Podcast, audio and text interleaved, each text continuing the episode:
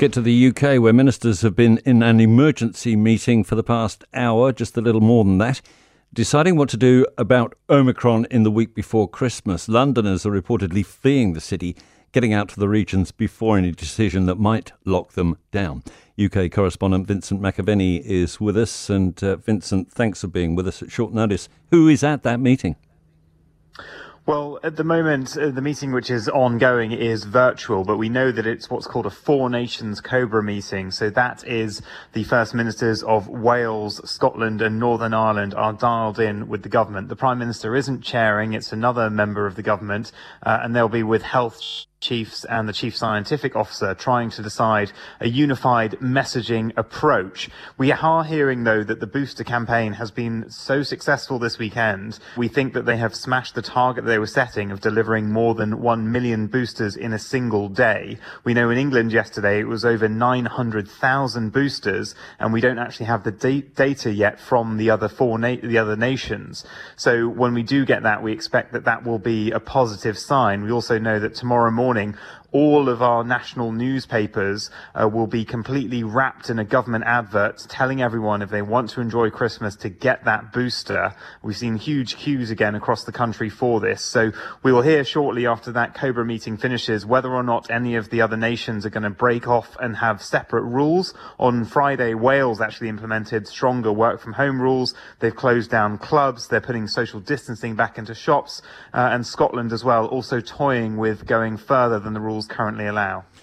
There is that sense of doom, I guess, uh, emanating from uh, the UK. What are, you, what are you picking up there? Is the feeling uh, that Christmas has been cancelled already?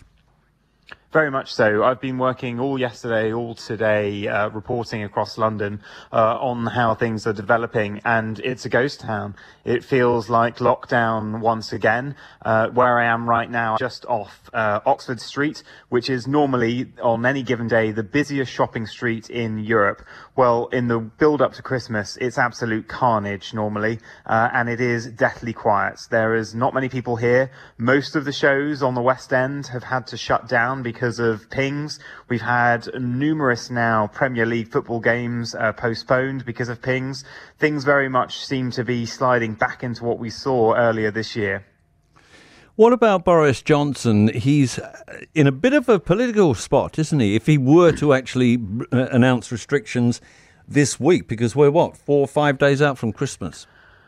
Well, he's had an absolutely dreadful fortnight on top of, you know, losing a by-election dramatically, a seat that the Conservatives have held for around 200 years. He's had all the Partygate scandal. Uh, and now the latest is that he's actually lost a member of his government, Lord Frost, who was in charge of the Brexit negotiations when it came to the Northern Ireland Protocol, uh, has been uh, trying to battle through to change what he himself got negotiated some two years ago. Well, he quit the government last night under another after another virtual cabinet meeting, uh, and he's come out and said he doesn't agree with the direction of the of the government that they are imposing too many rules, that they're going for high tax, that they're spending too much on COVID, that they're trying to get COVID down to zero, and it's not uh, the government that he signed up for. So that's been very damaging to the prime minister this weekend. On top of everything else, uh, we also have just been told that Liz Truss, who is widely now seen as the main contender to replace him, perhaps if the party does actually turn against him and, and try to unseat him,